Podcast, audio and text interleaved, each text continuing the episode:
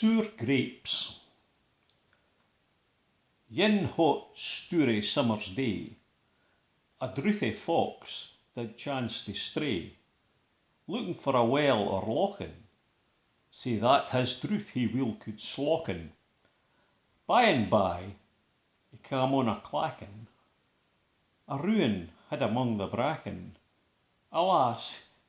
here nae ancient well was, but oot o' reach, upon a trellis, an auld vine grew, wi' grapes a wheen, a gled sicht to bauld Reynard's een.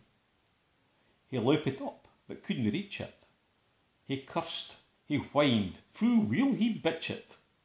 To nae avail, despite sic japes, he couldna see his teeth on grapes. Och weel, quo' he, I shouldna gripe, nae doot they're sour, they'll no be ripe.